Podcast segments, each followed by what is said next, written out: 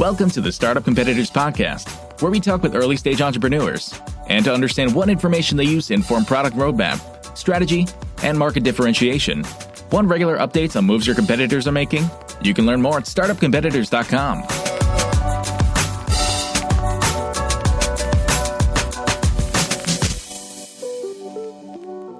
Hey there. Today we're chatting with Carlos Sirius, who's the co founder and CEO of Pernix Solutions. Carlos is located in Costa Rica. We talk a little bit about economic stability in Latin America and his mission there, how that ties into him building out a ridiculously cool apprentice program. We spent a, quite a bit of time on that. What his company does, helping startups build MVPs and bigger companies and startups put together software development teams for web and mobile projects talk a little bit about the future of his company, where they're going. Just a wide ranging conversation, super fun. I have tons of respect for Carlos. Not very often you see people with his willingness to give, perspective, generosity, just a great conversation. If you're thinking about building a product, you definitely need to listen to this. If you're in the middle of building a product, you need to listen to this. Just a great conversation. Hope you enjoy. You can find them at pernix-solutions.com online. Thanks. This episode is sponsored by Product Light. Product Light helps you separate the should build from the could build features to keep you on the right track. Get compelling insight from stakeholders and customers the same day you sign up. Visit productlight.com/today for a free trial.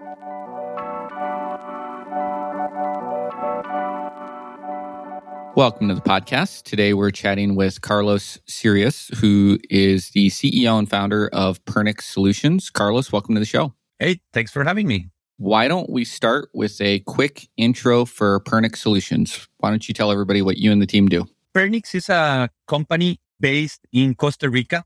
We are a boutique software outsourcing company that creates well crafted software for small and medium businesses, mainly in in America, Latin America, and North America. And talk a little bit about types of projects, ideal client. Give a little bit more about what would make you a good fit for a project. So I believe we do three things exceptionally well. We extend and build development teams. We develop great web and mobile applications. And finally, we craft minimum valuable products for startups and entrepreneurs. Those are the three things that we do exceptionally well. And we do them with a very talented pool of resources here in Costa Rica. Paint a picture for somebody who's listening, kind of status of the company, how long you've been at it, how big is the team, number of clients, anything that can help provide some idea of where you guys are at on the journey. I'm one of the co founders of the company. We started the company back in 2009 when we started, I come from a family of teachers. My great grandfather was a teacher. My grandfather was a teacher. My mom was a teacher. Unfortunately, I'm a terrible teacher myself. I learned that at a very young age, but I kind of like had that on my DNA. So when we started the company, we wanted to focus a lot on development and on growth.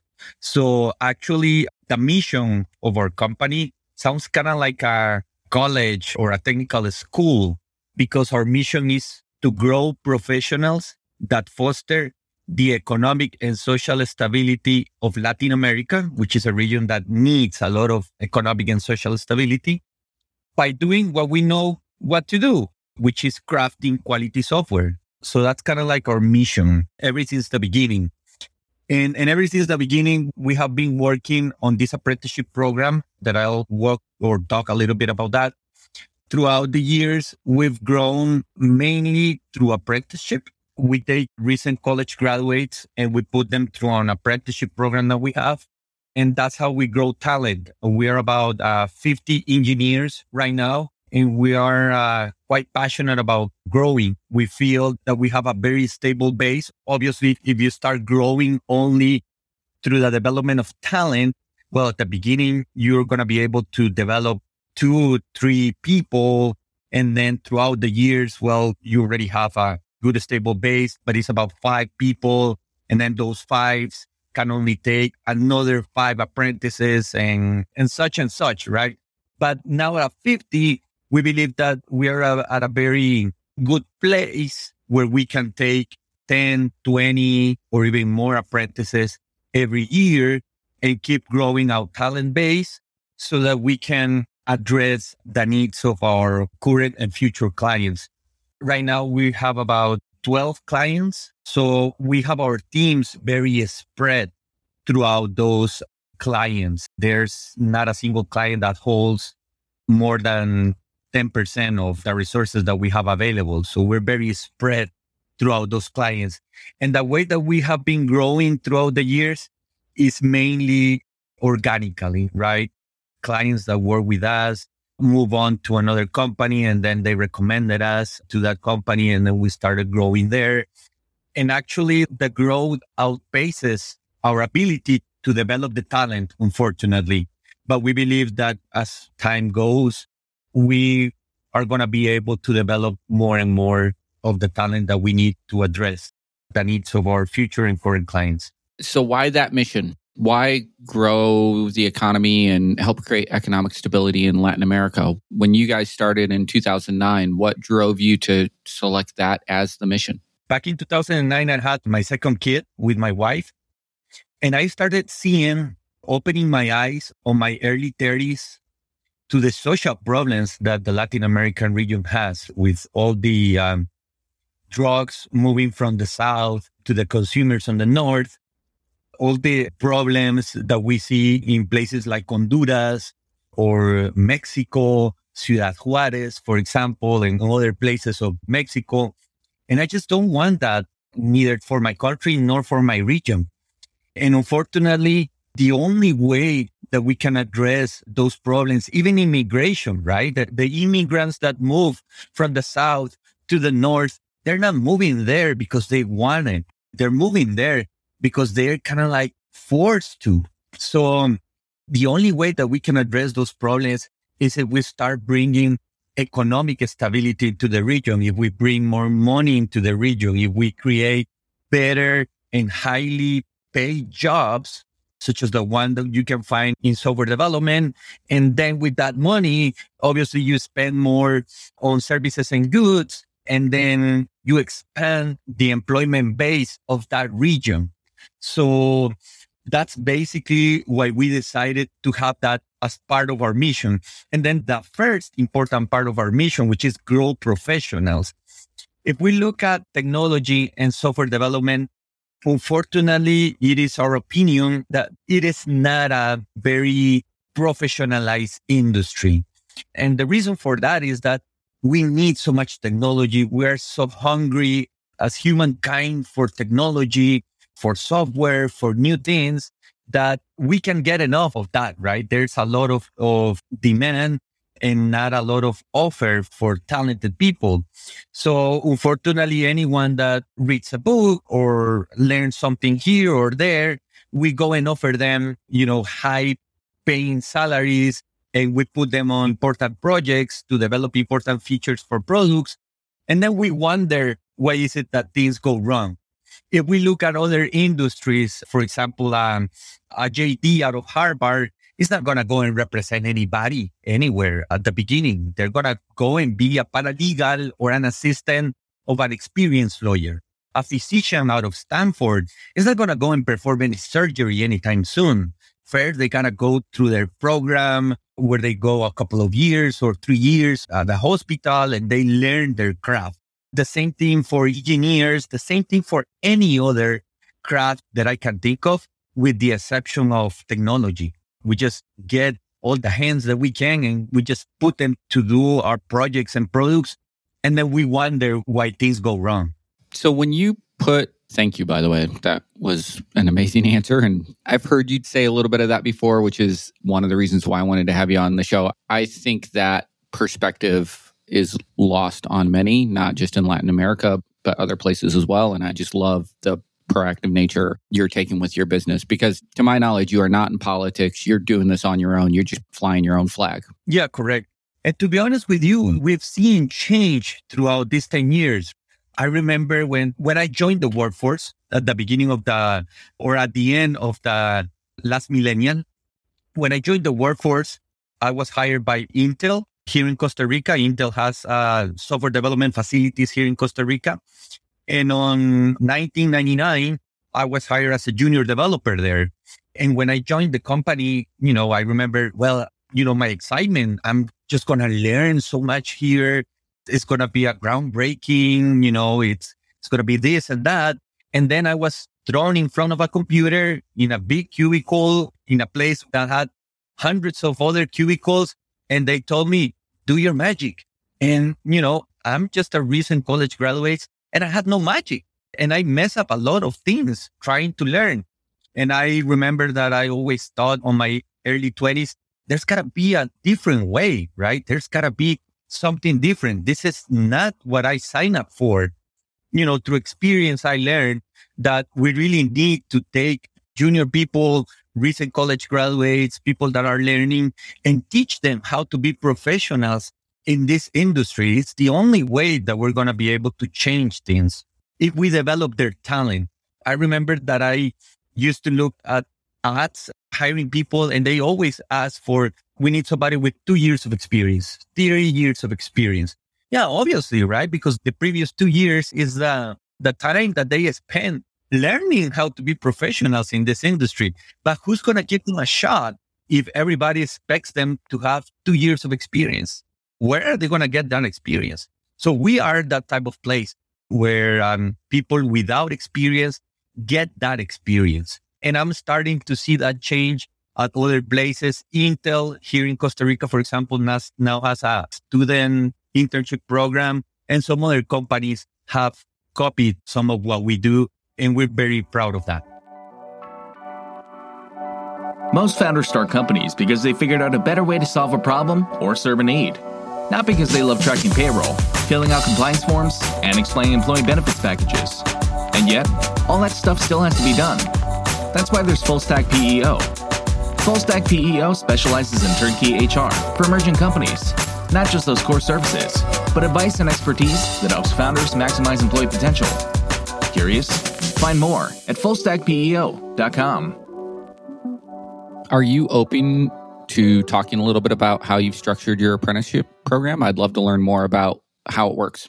Well, absolutely, absolutely. And I, and I love when I talk about this and other companies implement something similar. Obviously, the idea of apprenticeship in software development is not new. We, in fact, got a lot of head start from Chicago based companies. I made friends with uh, people in Chicago when we were starting as a company, and I learned from those apprenticeship programs that they had. There was a company called Obtiva run by Kevin Taylor, which is a great friend of us. And we copy a lot of their apprenticeship program as well as, as from the program of, of 8th Light. And then we did our, our deviations from that, mainly because the time of talent that we find in Costa Rica, in Latin America in general, is talent that has been through formal training, through formal technical training. So they know how to develop code. They know bits and bytes. They know about networks and project management and, and a lot of things. So they already have a pretty strong and, and stable base.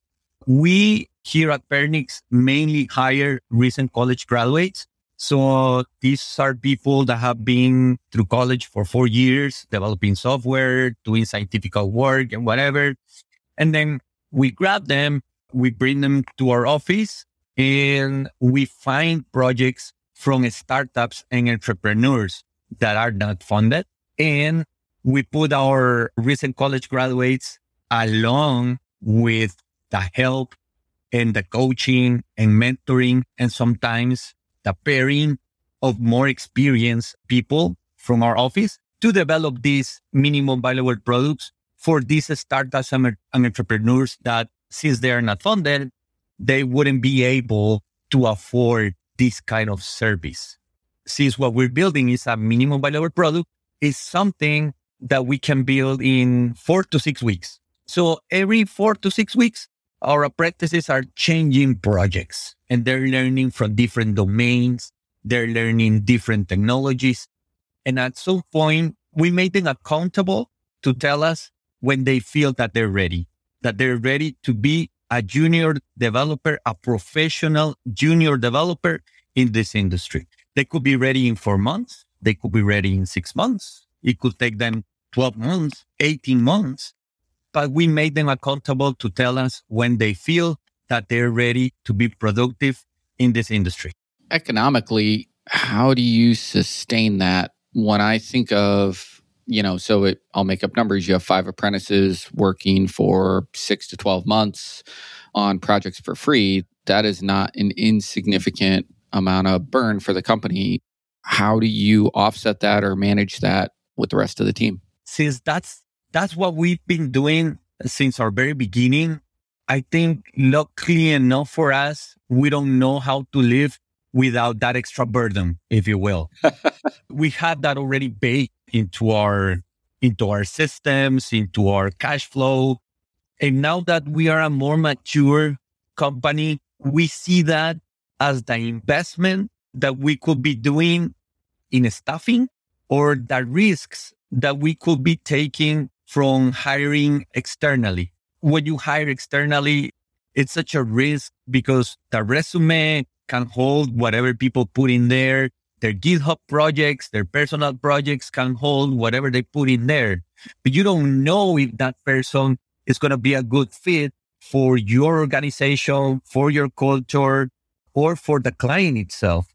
Whereas through our apprenticeship program, we know the people that finish that program that want to become a junior developer in our company, we know that their mindset is on the right place, that they have assimilated our culture. Our culture is obviously very collaborative, um, very, very based on coaching and mentoring. We expect them at some point to coach and mentor when they have more experience, other apprentices. And it's also a culture that allows them to be part of the company for the long run. We have very low turnover. So we believe all those benefits offset the investment that we have to make to sustain the program. How do you pick the startups you work with? We don't pick them. We have some partnerships with um, third parties that are working with those startups and entrepreneurs. So they are already filtered when they come to us. They go through accelerator programs and those programs, they come to us and tell us, well, I have a great opportunity. Here's business. We have already reviewed their business plan, everything, but they're looking for a technical co-founder to, to get their product started. Sometimes I personally believe that's not quite what they should be doing, looking for a technical co-founder to build the, the MVP. No, no, no.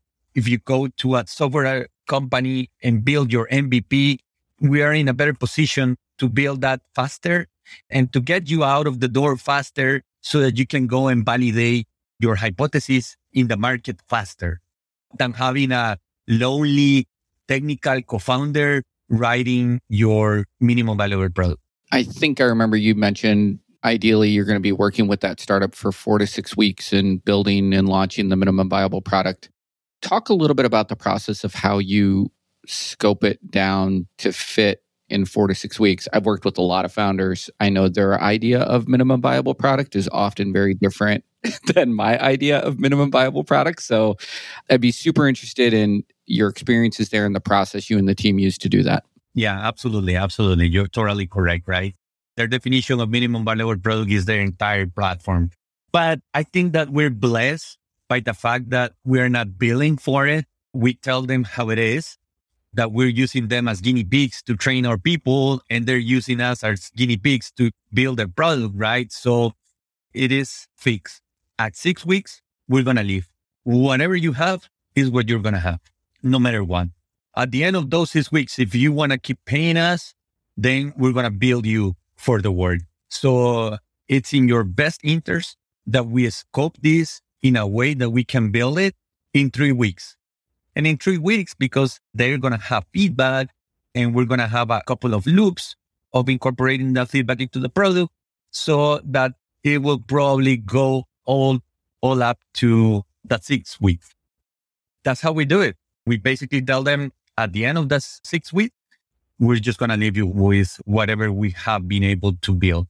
And the other nice thing that we get from this, that we have seen from experimented throughout the years, right? This is now how our program was born. Our program at the beginning was very, very different. At the beginning, we were basically teaching a technical class, something like that. And we didn't like it. But throughout the years, we changed it.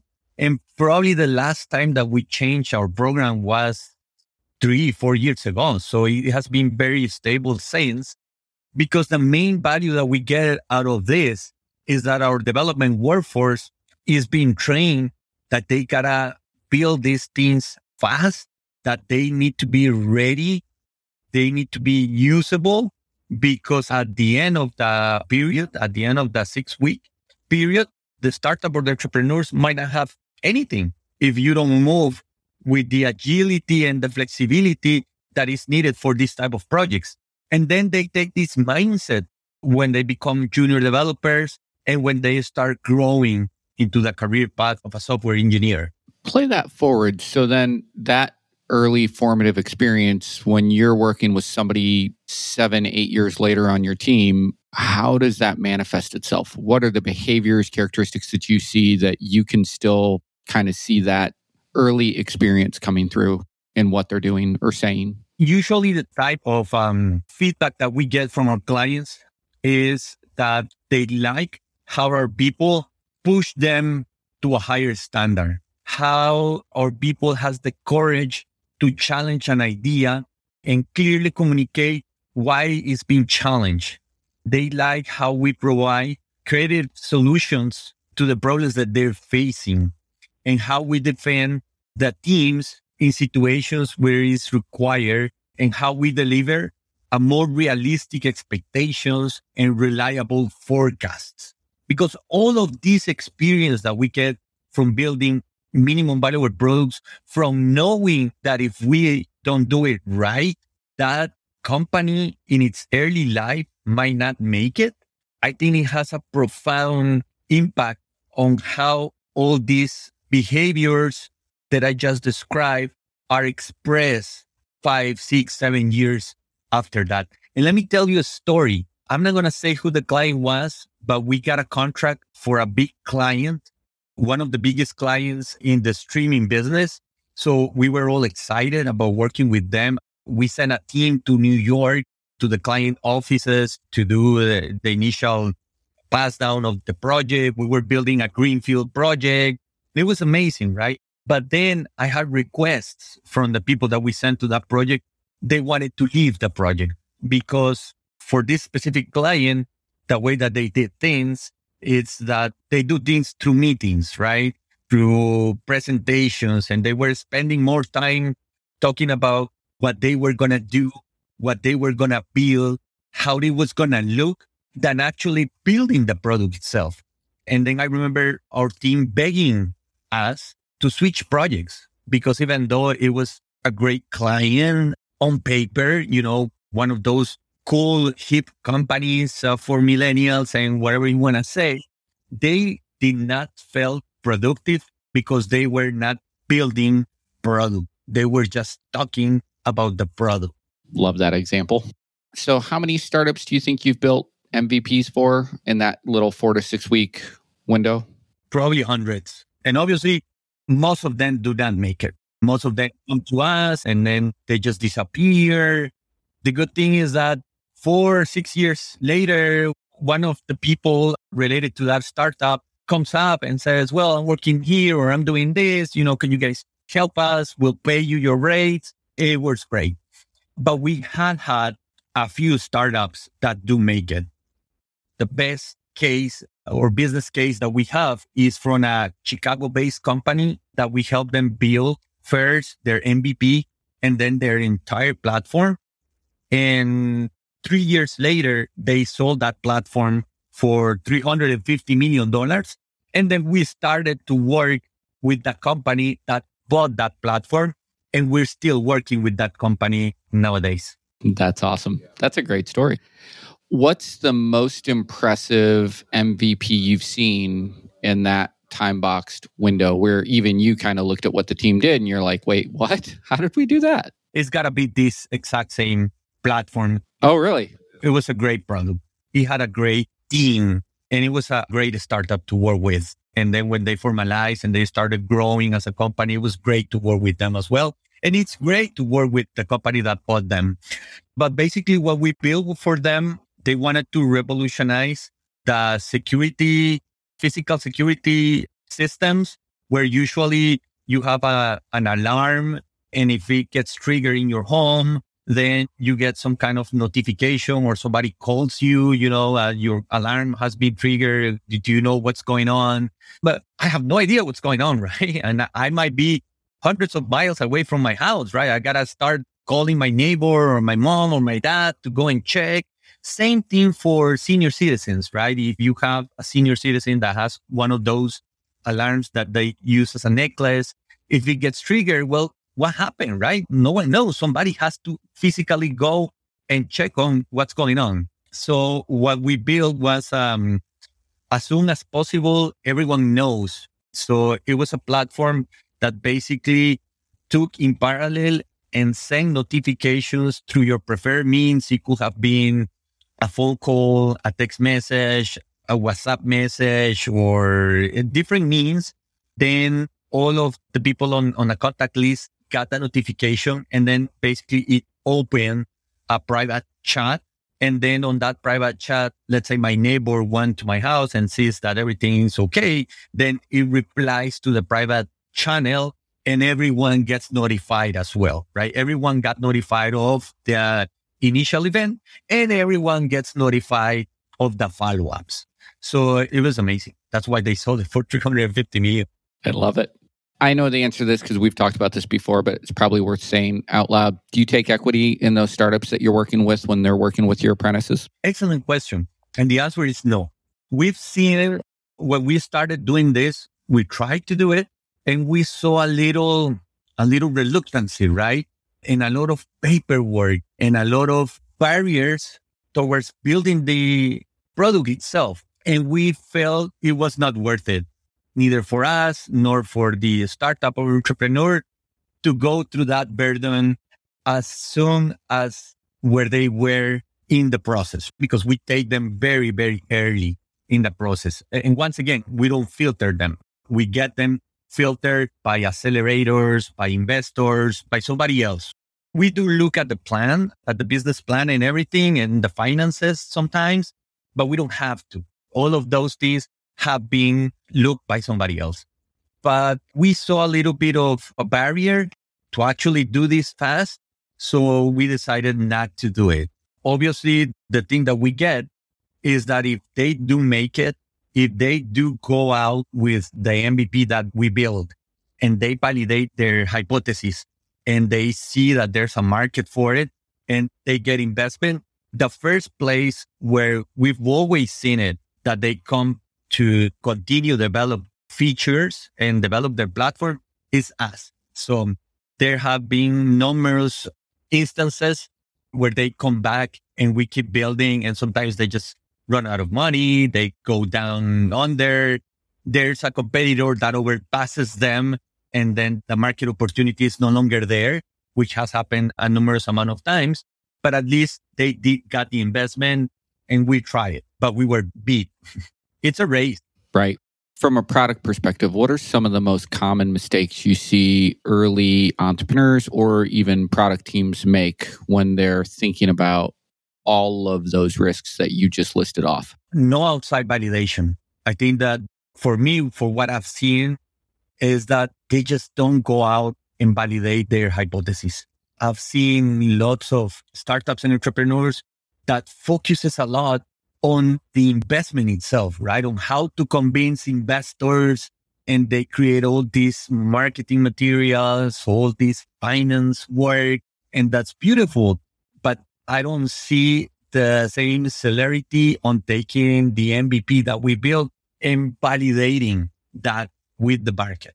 I think they just focus a lot of their effort on the assumptions that their team has on how the market is going to react but not actually looking at how it reacts once they get their hands on a minimum viable product. What are some of the best examples of when you've seen that level of validation done well? What were those teams or entrepreneurs doing that you could point to to say, yeah, we need everybody doing that or some version of that. So I consistently see the startup or the entrepreneur not focusing on getting external money, but focusing on validating and looking at the feedback of the market and tweaking or changing the MVP towards something that the market will be excited for. And then once that excitement is there, once they know how the market is going to react and their market share, now uh, then is when they start creating all the marketing materials and all the finance acumen to get external investors for the product. What's next for Pernix Solutions? Fast forward for me. You look five years, 10 years into the future. What's different? Right now, we're moving to an employee owned company. So we are incorporating our employees as owners into the company. And we're pretty excited about that.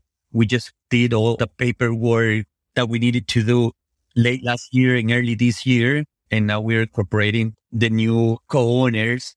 And we believe that by moving into a, an employee owned company, we're going to be able to keep building long term relationships with our clients and a lifetime relationship with our employees, driven by our mission to grow software professionals that foster the economic and social stability of the region by crafting quality software if people want to learn more about Pernix Solutions or if they want to get in touch with you, what's the best way for them to do that? It's uh, our website, pernix-solutions.com. And on LinkedIn, we are in pernix-solutions. And we have a company Facebook and an, an Instagram Facebook as well. Awesome. Carlos, thank you so much for doing this, man. I love your mission. I love hearing you talk about developing talent. I'm sure I could ask you startup stories all day long thanks so much for what you're doing, not just for your team, but for your country and for the region. No, no, thank you very much for the time and for the opportunity to share. Startup Competitors provides monthly handcrafted email updates on your top competitors. Keep up to date on new hires, marketing activities, events, awards, new product launches, pricing changes, funding, and a bunch more. Learn more at startupcompetitors.com.